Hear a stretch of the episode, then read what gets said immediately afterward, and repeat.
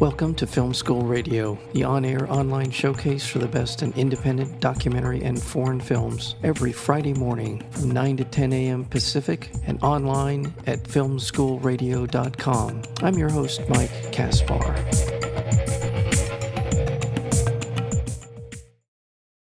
Scandalous, The Untold Story of the National Enquirer, is Mark Landsman's newest documentary film. We'll know him from Thunder Soul, and this is just a wonderful documentary. It's basically about the National Enquirer, obviously, but with the National Enquirer, you get sex, gossip, scandals, and this is a 60 year history of this.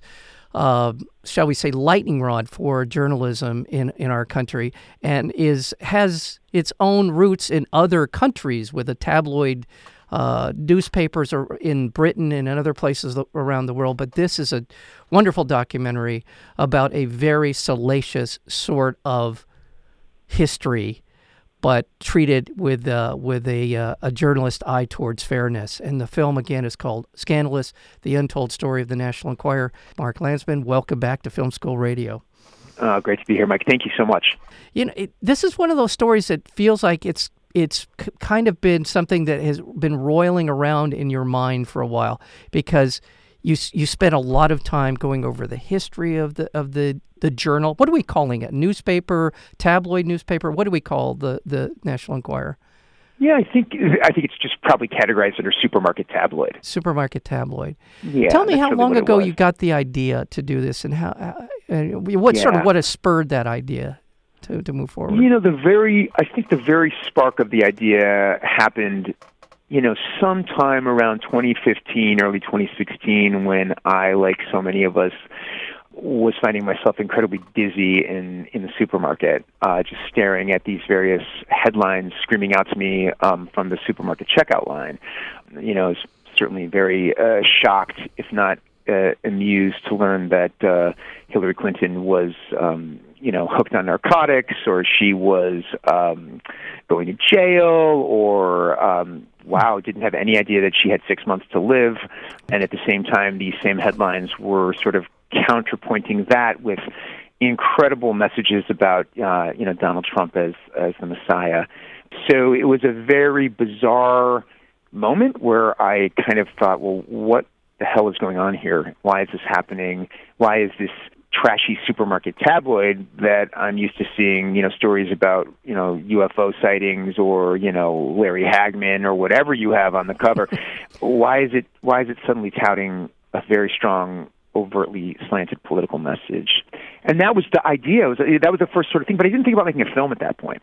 Um, that happened later after um, I had this uh, unexpected dinner with the friend of uh, the father of a friend of ours, and that's that's how I got the idea in case somebody doesn't know what the National Enquirer is, and we just you said a tabloid, supermarket tabloid, and I think in the film we we find out what the um, the founder of the uh, National Enquirer was really good at, which was marketing. The fact that he put it in the checkout line at a supermarket is to me absolute genius. I, I, I we'll, we'll get into yeah. all that in a minute. But um, what was your sort of the first step towards beginning to tell the story? Was there a person that you wanted to approach, or yeah. how did you go into it from from your decision to move forward? Yeah, it's a great question. So, in the spring of 2017, um, we got an invitation, uh, my wife and I, to have dinner with uh, her best friend and her friend's dad. And her friend's dad is a man named Malcolm Balfour. And Malcolm um, it turns out was one of the uh, earliest reporters and articles editors at the National Enquirer in its heyday in the 1970s. And he was even there before the heyday. He was there like in the early 70s. And uh, at this dinner, he just begins regaling us with all these wild stories that sounded like an Ocean's Eleven movie. I mean, uh, espionage and bribery and global travel and cash, cash, cash, so much money, you know, and um, you know, we're we, you know finding out that you know Jackie O and you know and Aristotle Onassis are in a yacht in Palm Beach Harbor, and you know hiring a one-man submarine to go underneath the boat and trying to fix a sound device to to hear what was going on, crazy stuff.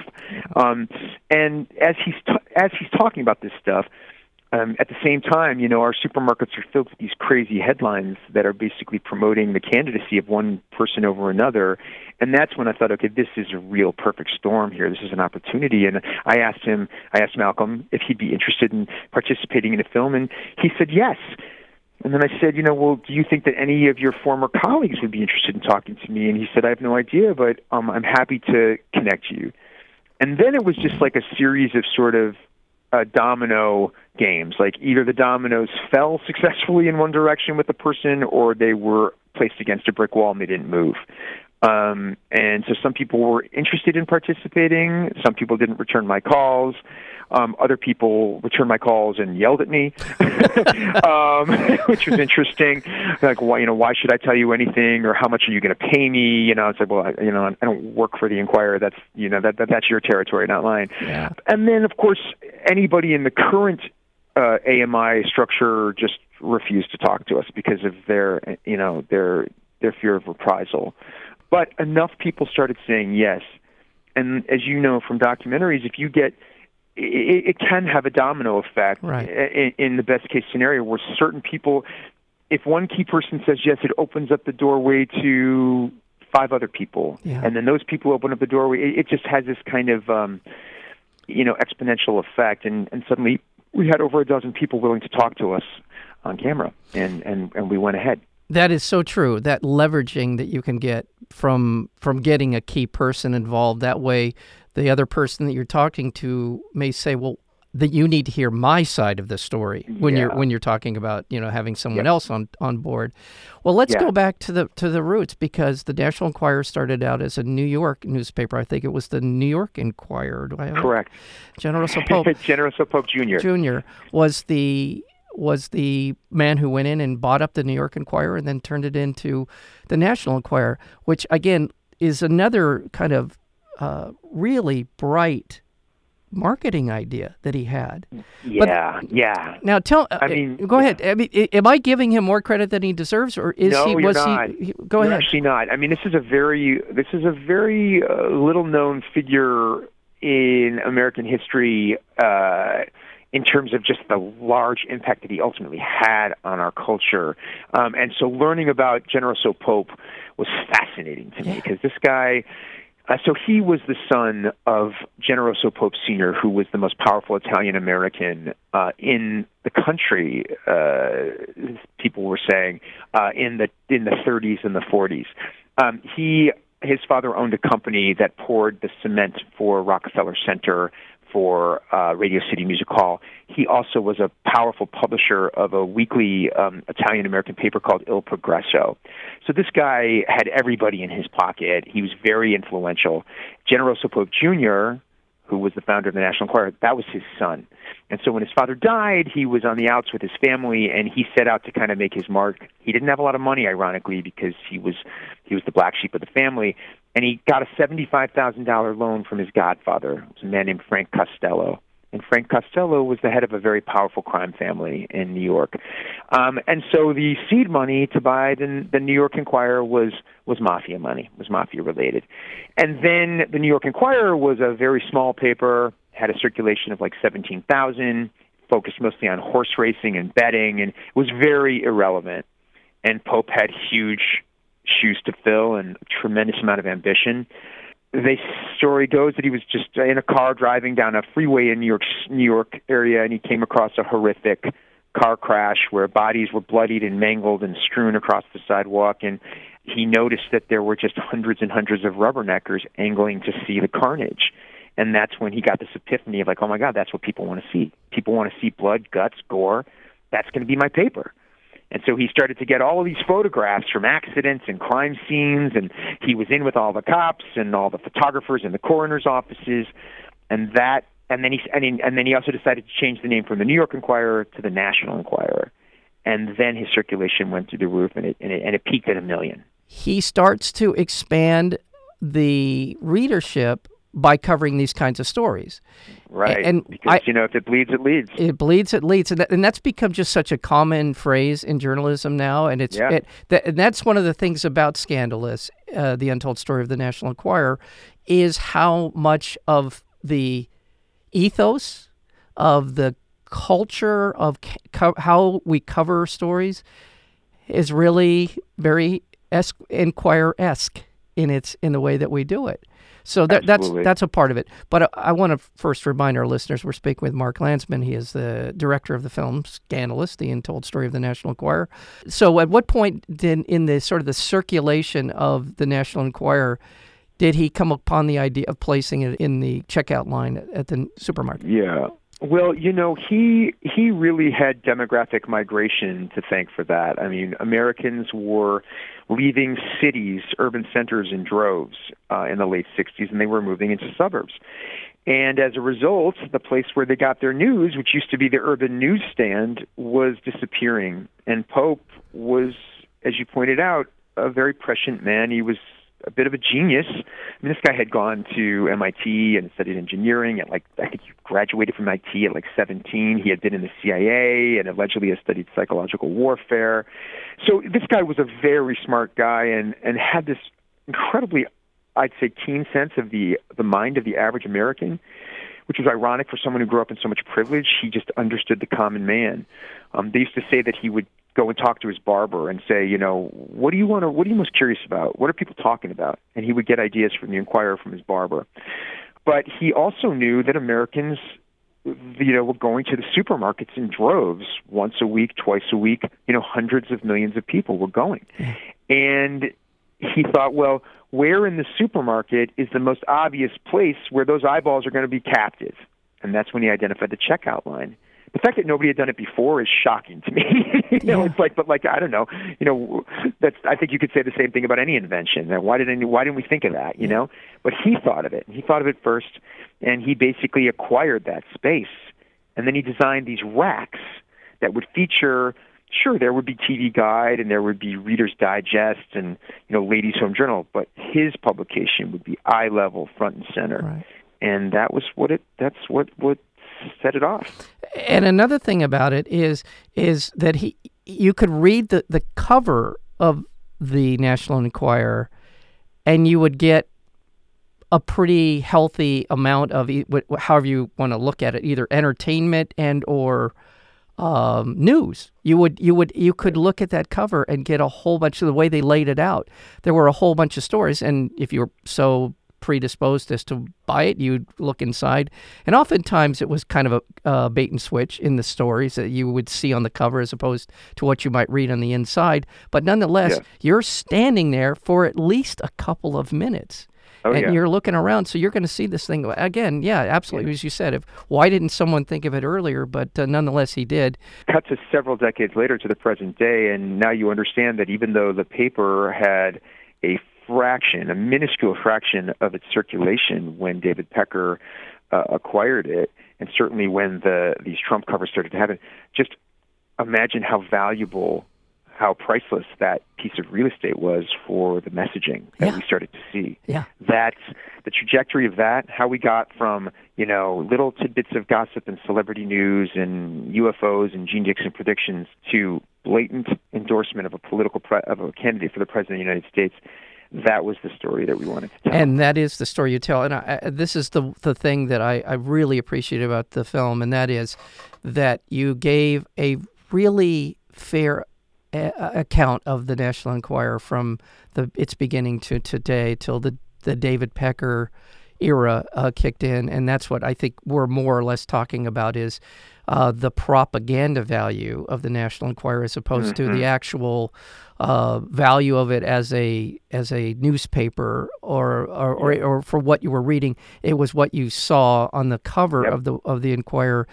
Certainly, those last two years before the presidential election was. Yeah. Uh, I actually have I have never bought a National Enquirer, and it was about about a year and a half ago. I bought one, be- and just because the cover struck me just the way that you're talking about. It was so pure propaganda that I was actually impressed by it in a kind of in a very uh, depressing sort of way, but I I could see what you're exactly what you're talking about. Well, let's let's go back in, in, in the last few minutes that we have because I, it is a fascinating story. This is it. The, this is a film that doesn't just focus on the more salacious parts of what we think we know about the National Enquirer. There are a couple of key events in in American history in the last 25 years that it was it was in some ways leading the the pack of journalists in that we'll talk about the O.J. Uh, Simpson murder and the murder trial. Uh, yeah. There are a number of things, Princess Diana, things that we know that are, we we don't like to think of as being impactful on our, our society or as being important, but they are. And we uh, for for us snobs who like to thumb our nose at the at the Enquirer, it, we got to we've got to come to terms with it, don't we? Yeah. No, I think what you're pointing to is really interesting. Um, you know, there are all kinds of milestones that we use to mark our lives and sort of trigger our memories. You know, people like to say, you know, where were you when dot dot dot, you know, be it 9/11 or be it John Lennon's assassination or whatever it is that was. But I, I think that actually those two are sort of perfect examples. You know, some of those events are world history, you know, geopolitical events, terrorism, things like that, and some of them are pop cultural. And I think the Enquirer was this interesting place where sometimes you just those all it all got blurred. You know, like around OJ. I mean, OJ was a huge celebrity. I mean, listen, people sadly murder their spouses every day in America, right. but this was America's most quote unquote beloved athlete and you know representative of a rental car company and you know was this you know he was a pop cultural icon it was such a blown out inflated intense uh free for all um, so whether you are a snob or not, or choose to acknowledge it or not, it's undeniable that that was a milestone in so many of our lives. Can't forget it. I mean, it dominated our television. It dom- I mean, this is this is also really pre-internet in a way, in terms of sort of, you know, certainly pre, you know, heyday of internet. So we were relying on our news outlets, and in this case, the nation was turning to this formerly trashy supermarket tabloid to really kind of give them the play by play. Now, why is that the case? The disturbing aspect of it is that the reason why it was giving us the play by play is that it had the money to give us the play by play. And the quote unquote legitimate news outlets couldn't compete. They didn't have the resources to put 20 reporters on the ground in Los Angeles. Maybe they had two. They didn't have the resources to pay millions of dollars for photographs. You can't compete with that. And so the tabloid took over and kind of clearly beat the mainstream. And that's when you have people like David Margolick in the New York Times writing that article saying, you know, the Enquirer should be required reading in the O.J. Simpson case. And you have the editor of the Enquirer being, uh, you know, crowned one of Time Magazine's most influential people of 1997. Right. You know, that is that all was very unprecedented. Yeah, I, I never th- I never thought I would utter the words, you know, um, journalism, legitimate, legitimate right. journalism, and, and the National Enquirer in the same sentence. Exactly. I don't. I think you and a lot of people.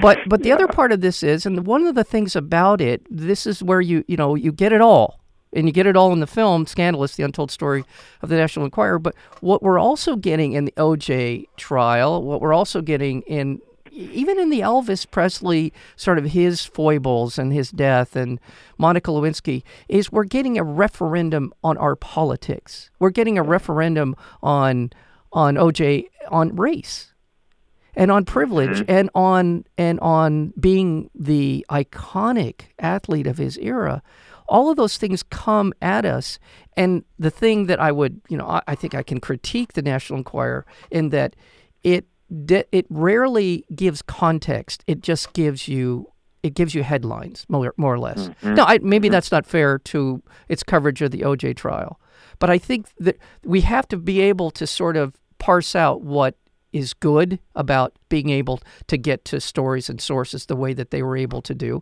and also to be able to discuss it as yes, it is journalism, but is there something about it that we come away from it that cause us to rethink our pers- world perspective. And I, I'm not sure that it it does very often do that. And I don't think that maybe oh, no, that's I mean, not its job. I couldn't. I couldn't. No, I couldn't agree with you more. I mean, we can't. You can't ever forget the wolf, and you know, regardless of the sheep's clothing that it's trying to wear, it's still a wolf. It's still yeah. a tabloid. Yeah. It's a tabloid. It's a. It's a supermarket tabloid at its core. It is taking you know, truth and sensationalizing it. It's blowing things up. Uh, you know, it's not to be compared to the serious journalistic publications of uh, uh of its era, or you know, it's it, it's not it's it's not the Washington Post or the New York Times or the LA Times or you know uh, other places. Right. Uh, it's the it's the National Enquirer, and I think uh, ultimately, in the end, end of the day, um, you know, people are going to sort of look at this film and make their own conclusions. Yeah. Um, but the thing that we hope more than anything is that people will also understand that it's it's not necessarily about the publication itself as much as it's about our understanding of the media we're consuming. Like yeah. how yeah. much literacy do we have about the news that we're consuming? You know, it's like people particularly here in California and other places are just obsessed with what they eat, right?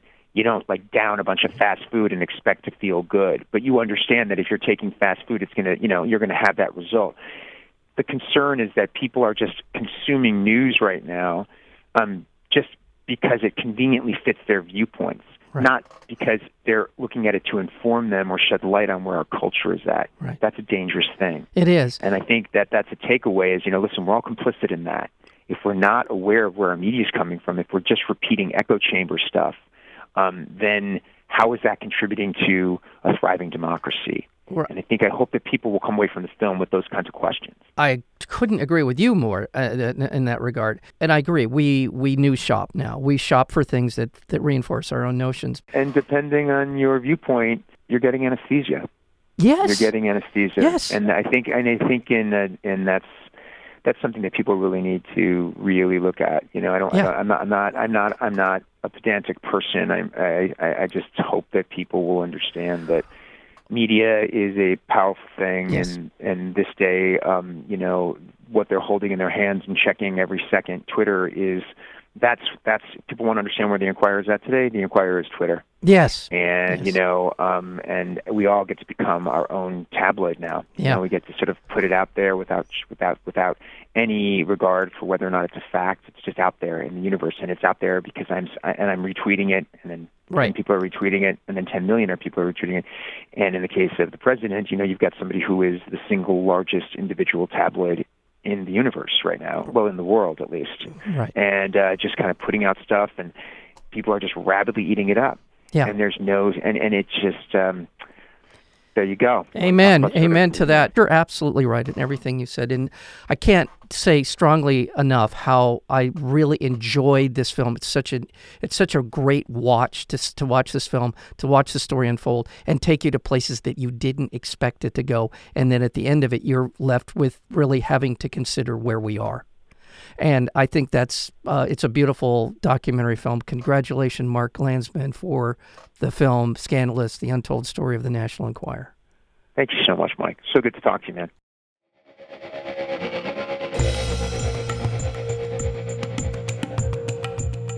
You've been listening to Film School Radio, the on air online showcase for the best in independent documentary and foreign films. You can find out more about the program at filmschoolradio.com. I'm your host, Mike Kaspar. Thank you for tuning in, and we'll see you next week with another edition of Film School Radio.